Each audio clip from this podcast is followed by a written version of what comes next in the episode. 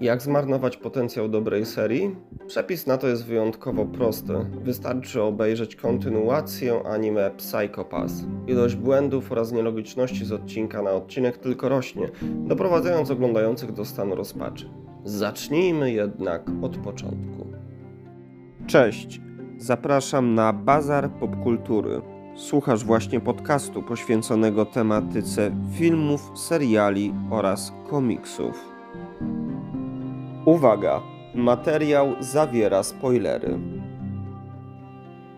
Od ostatniego poważnego incydentu świat, który dane nam było poznać w produkcji rodem z 2012 roku, zmienił się w niewielkim stopniu.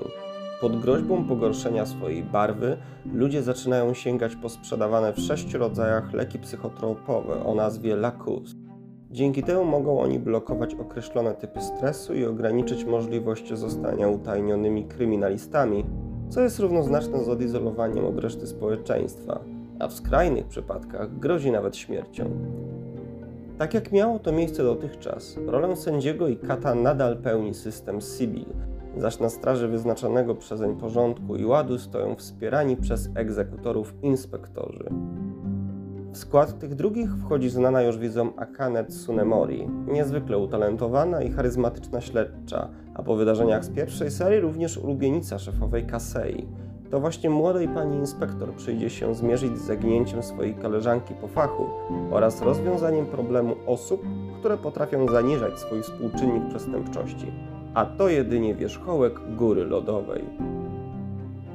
Stworzenie kontynuacji dzieła, które zostało bardzo dobrze odebrane tak przez fanów, jak i krytyków, nie jest rzeczą łatwą. Osoby angażujące się w takowy projekt muszą zdawać sobie sprawę z tego, co stanowiło siłę pierwotnego projektu i uszanować elementy docenione przez oglądających. Oczywiście nie chodzi o to, by za wszelką cenę trzymały się tylko koncepcji zawartych w pierwowzorze, lecz dodawały do nich również własne pomysły, tworząc zupełnie nową jakość. Problem polega jednak na tym, że stosowanie się do powyższych reguł może skończyć się w sposób dwojaki. Sukcesem bądź porażką. Do pierwszej kategorii zaliczyć należy tytuły lepsze, równie dobre bądź nieznacznie gorsze od dzieła pierwotnego. Druga z kolei zawiera te spośród kolejnych części anime, filmów, komiksów i tym podobnych, które są określane mianem średnich, dużo gorszych czy po prostu złych. Psycho Pass 2 zdecydowanie zalicza się do drugiej grupy, choć nazywanie go kompletną katastrofą byłoby nieco na wyrost. Jeżeli ktoś liczył na sprawne połączenie przemyśleń filozoficznych z wartką akcją, czyli tym, co było jednym z atutów pierwszej serii, srogo się rozczaruje. Choć poszczególne postaci wypowiadają swoje zdanie na temat otaczającej rzeczywistości, to prowadząc swoje wynurzenia o wiele rzadziej sięgają do rozważań myślicieli, zamiast tego operując tylko stwierdzeniami, które akurat były potrzebne twórcom na uzasadnienie danego zjawiska. Skutek takiego zabiegu widoczny jest od razu. To, co bohaterowie mówią, nie jest ani efektowne, ani efektywne, a z każdym kolejnym odcinkiem zaczyna przypominać bełkot. Wręcz sam nasuwa się wniosek, że osoby odpowiedzialne za dzieło nie wiedziały, w jakim kierunku pchnąć omawianą produkcję. Wydawać by się mogło, że w takim wypadku więcej czasu ekranowego powinno przeznaczyć się scenom akcji, żeby zatuszować ewentualne braki.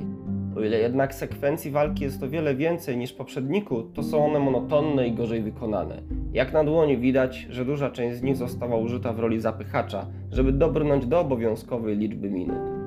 Nie pomagają również sami bohaterowie. Nie zawodzi Akane Tsunemori, w którą ponownie wcieliła się Kana Hanazawa. Aktorka udowodniła, że obsadzenie jej w roli dociekliwej pani inspektor jest jedną z najlepszych decyzji, jaka mogła przytrafić się temu tytułowi.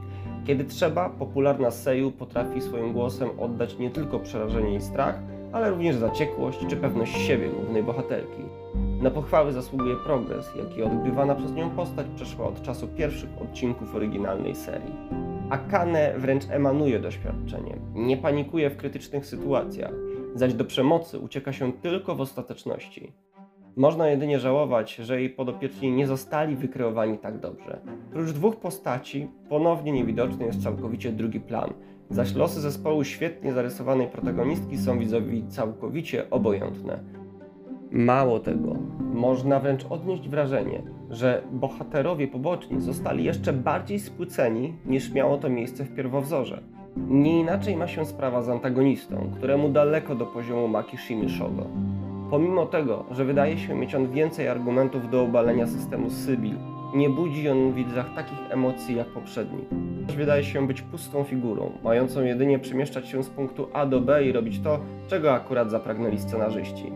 Nie pomaga mu również sam Ryohei Kimura, który odgrywa swoją rolę niejako od niechcenia, a przynajmniej można odnieść takie wrażenie.